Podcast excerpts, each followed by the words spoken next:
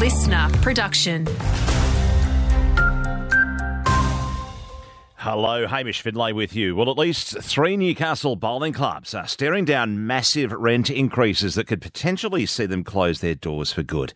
The state government is looking to phase in rent increases to Crown land over the next two years. According to the telly, Mayfield Bowling Club's rent is set to go up from over $17,000 a year to $52,000, a nearly 200% jump, while Club Lambton's rent is set to go up a whopping 475%.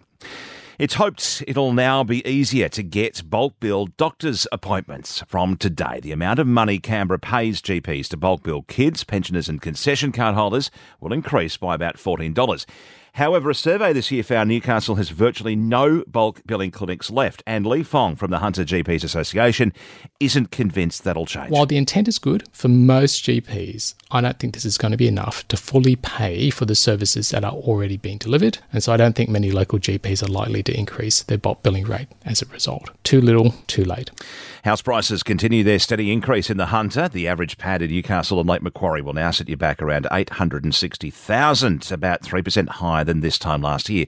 But Tim Lawless from CoreLogic says prices are rising much quicker in the valley, now sitting around 690 grand. They're up around about $14,000 over the past three months. They're still a little bit lower than what they peaked at back in May last year. So down about 2.7% from their record high, but a little bit stronger than regional New South Wales overall. And a swag of awards for some of our local watering holes at the Australian Hotels Association Awards. The Shortland Hotel took out a gong for best draft beer in the state.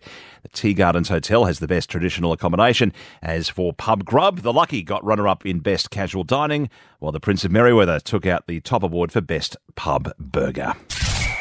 Updating sports, tightening up defence right up and down the park will be the big focus for the Jets men's heading into the clash with the Wanderers. Despite notching a hat trick against Melbourne Victory, the Jets were leaky, conceding five goals.